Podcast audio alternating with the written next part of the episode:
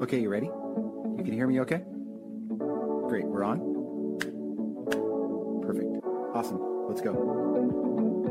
I'm Peter Little, lead pastor at Christ Pacific Church in Huntington Beach, California. We're cultivating a community of faith, hope, and love that follows Jesus into the world. And you're listening to our Sunday Sermons podcast. To learn more about us or to subscribe to this podcast, visit us at cpchb.org. Thanks for listening. My dad had this saying that, well, this is how I remember it. He would say, uh, My house, my rules. Your dad had that saying too, huh? Or you have that saying. So, yeah, when I was a teenager, given my parents fits, you know, that was one of the things that I would hear my dad say, My house, my rules. My uh, best friend growing up, he got one of his ears pierced. And uh, and then, you know, I sort of showed some interest in getting one of my ears pierced too, because that was cool. My friend was doing it. And my dad made it, you know, pretty clear his house, his rules. I was free to live somewhere else if I would like to get my ear pierced. My parents are pretty conservative folks. I mean, this is the same guy who would take me to get my hairs, my haircut when I was a little kid. This was in the 80s. This is when like Def Leppard and Motley Crue were big, you know, long hair and stuff. And um, he would take me to get my haircut, and the barber would like cut my hair like shorter than it currently is, all the way up here. And then my dad would be like, Can you cut it a little shorter? Don't want my son to turn into one of those hard rockers. Uh, as long as I was living under my parents' roof, then you know my dad made it pretty pretty clear. Play by his rules. I didn't really like it all that much so often, but I did understand it. So when I invited Jesus to make his home in my heart, I adopted this approach. Hey, Jesus, my heart, my rules.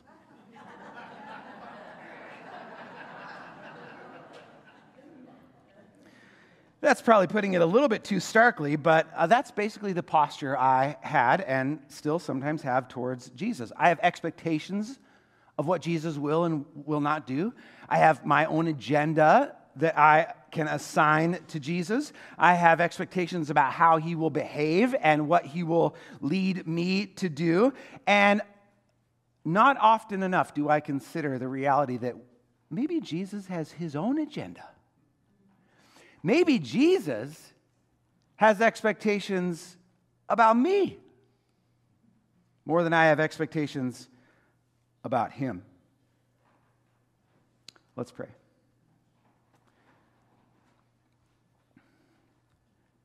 Jesus, we, we know that you reign and you rule as king. And um, when you rule, your rules are the rule of the house. And, um, and your rules are good. Because when you reign and rule, it's good because you are good. So, Jesus, would you open our hearts? That you might make your home there. And then keep us open to your agenda, to what you have in mind to do. After all, it's not our hearts, they're the hearts that you created. We belong to you. So it's your house anyway. Bless us, we pray. Amen. Amen. So, the city of Jerusalem, it's the first century. Uh, the Jews are filled with anticipation and expectation because the Jewish people had been really subjugated uh, by one kingdom after another. It started in around the 8th century BC with the Assyrians. They defeated uh, the Israelites, they uh, took over the city but as soon as the Assyrians were done, then the Persians came along, and the Persians did the same thing, the Persian Empire. And then after the Persians, then it was the Greeks in like the year 300 BC. And then after the Greeks, it was the Romans, and that brings us to where we are today in Mark chapter 11. We're in the first century. Jesus is coming to Jerusalem, and it's the Romans who are occupying Jerusalem. They're foreign occupiers. Their military was present. They taxed heavily. And for all these reasons, the Jewish people were eagerly anticipating a savior, a warrior who would come and reign as king, and a warrior who would set them free finally from these foreign occupiers. And so, this is why the crowds in Jerusalem broke out into singing Psalm 118. Psalm 118 is that psalm that has Hosanna in it. You just heard uh, Brian read that. Psalm 118 is a psalm that is associated with, uh, with a new king coming to power. So a new king would be anointed or coronated, and, uh, and then the people would often recite in formal celebrations and also informally Psalm 118. So when King Jesus arrived in Jerusalem, they shouted out Psalm 118. And, uh, and this is what they said. We just read this Hosanna, blessings on the one who comes in the name of the Lord. Now, Hosanna is just a Hebrew word, and, uh, and it means save. And it came to become uh, a shout of acclamation or praise so that people would just say, Hosanna. And what they were meaning was, thanks be to the God who saves us. You know, praise be to the one who saves us. And so they say, Hosanna, blessings on the one who comes in the name of the Lord. And what the crowds were communicating, what they were saying was, Thanks be to God, for you have come to save us from the Romans. This is what the people expected. This was their agenda for King Jesus the crowds went on and they said this. They said blessings on the coming kingdom of our ancestor david. Now the crowds are in the middle of quoting psalm 118 which is a psalm that's all about a new king arriving. And then they say this blessing on the coming kingdom of our ancestor david. This line is nowhere to be found in psalm 118 why did they say it? Why did they introduce this line? Why did they add this line to their praises? And the reason is this. They expected a political figure who would come and restore the kingdom of Israel to its former military and economic and uh, geopolitical might. That's what they expected. Blessing is, blessed is the coming kingdom of our ancestor David. It's what they expected Jesus to do, it was their agenda for him. Which brings me back to me inviting Jesus to make my heart his home, inviting Jesus to live in my heart. What expectations do I have of him? What agenda do I have for Jesus? How do I expect him to behave when he's living in my heart?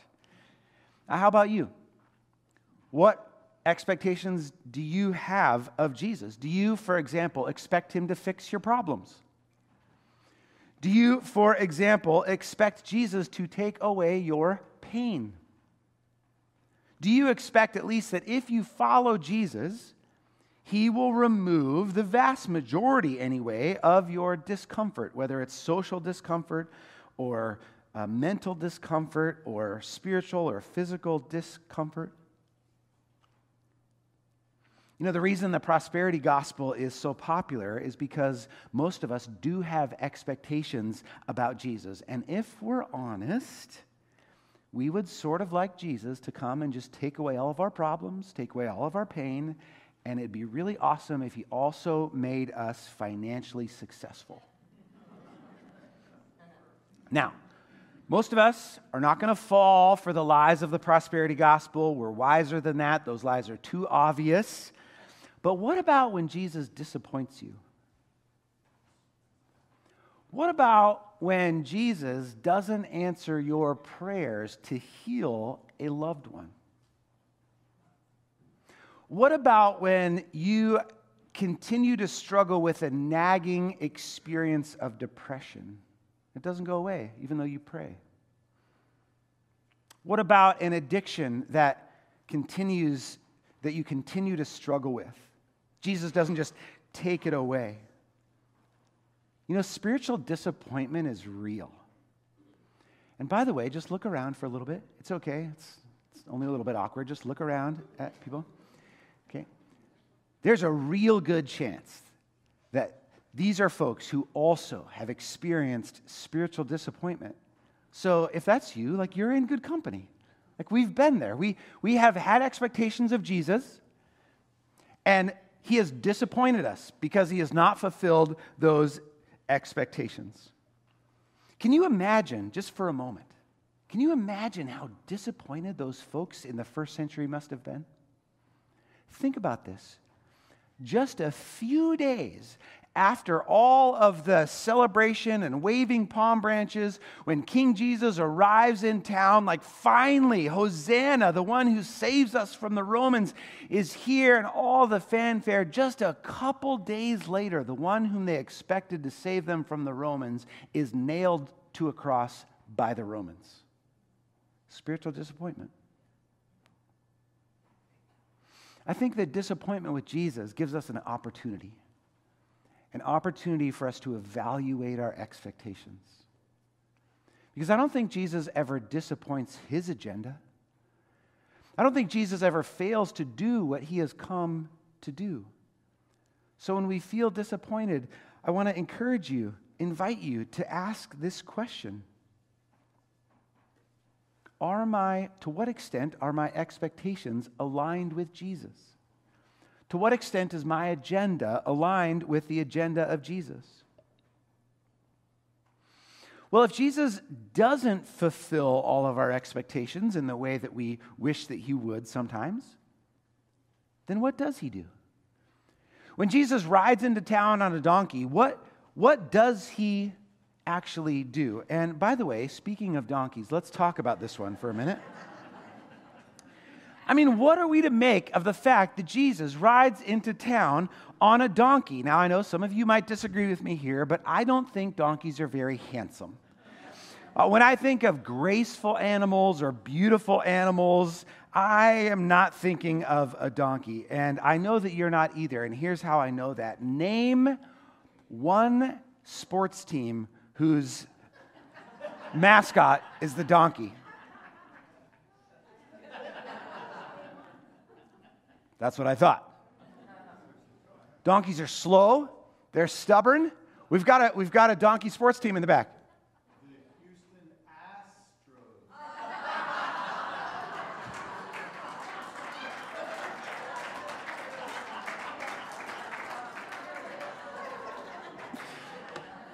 Astros. that's good. Bill, since you stood up, I can call you out. That's great. Well, aside from, uh, from that team, um, you know, I think Jesus riding into town on a donkey, it's like a visual parable. Jesus tells parables, right? He tells stories um, that uh, raise questions for us and challenge our expectations and, and make a point. He's a, he's a magnificent storyteller. He's so good at telling stories. And I think this, this is a visual parable, it's an embodied parable. Jesus riding into town on a donkey. One of the things I think we can conclude from Jesus' mode of transportation here is that Jesus is accessible. Right? Anyone can access a king riding on a donkey. It's not too fast, it's not too tall, it's not too intimidating. Jesus is one of us. And he rides into town as one of us. The author of Hebrews puts it this way invites us, um, saying, uh, Let us therefore approach the throne of grace with boldness. Right? We can approach Jesus because he's so approachable. And the donkey is an example of that. He's also peaceable. He, come to make, he came to make peace, not war. If Jesus had come to wield a sword and to make war, he would have arrived to town on a stallion, but he didn't. That's not how he came to town. In the Old Testament, one of the prophets is Zechariah, and Zechariah paints this prophetic vision of when Jesus will show up, when the king will show up. And uh, it's in Zechariah 9, and uh, this is how it reads this vision Rejoice greatly, O daughter Zion. Shout aloud, O daughter Jerusalem. Lo, your king comes to you. Triumphant and victorious is he, humble and riding on a donkey, on a colt the foal of a donkey. The prophet goes on to say in the next few verses that Jesus will break the bow, that Jesus will break the war horse, that Jesus will break the chariot, that he will command peace to the nations. You see, the crowds expected him to carry a sword and to slay his enemies with it. But instead, in just a few days, Jesus will carry a cross and he will lay down his life for his enemies. Thanks be to God for a guy who once was an enemy of God. That he did not show up with a sword and slay me, but he showed up with a cross and he laid down his life so that I could live. And not just me, obviously, but you too. But what does all this mean for us? I think it means this anyone who welcomes Jesus, anyone who says, Jesus, will you please ride your donkey on into my heart? Will you make my heart Christ's home? Anyone who welcomes him welcomes him to reign as the King of peace. Uh, in just a little bit, um, Autumn and Zoe are going to welcome King Jesus to ride on into their hearts. Well, actually, they've already done that, and this is a public declaration of that. That they have invited Jesus to make their hearts Christ's home and to reign there in peace. In a minute, we're going to celebrate the gift of communion. And at the communion table, we're celebrating the reality that Jesus makes peace by laying down his life that Jesus made peace for us with God by giving of himself, his body and his blood. And when Jesus comes to set up his home in our hearts, he does so to make peace for us, to make peace in us, and to make peace through us. This is where we're going to finish today. First of all, for us, Jesus' victory over sin, his victory over death, his victory over the devil, it's a victory for you. It's for you. When Jesus, when the Lamb of God was taken, was given to take away the sin of the world, that was your sin that Jesus took away. Jesus made peace with God for you. Like it's, it's for you. And not only is it for you, but it's in you. The peace of Christ dwells within you. So when you invite Jesus to come into your heart and to make your heart his home, you're inviting Jesus to begin his massive remodeling project. Now, if you have ever been involved in one of those, you know how disruptive it can be. That's a great word because Jesus disrupts our lives. And what he does is he begins with a giant demo project and he gets rid of all of the stuff that is not of him.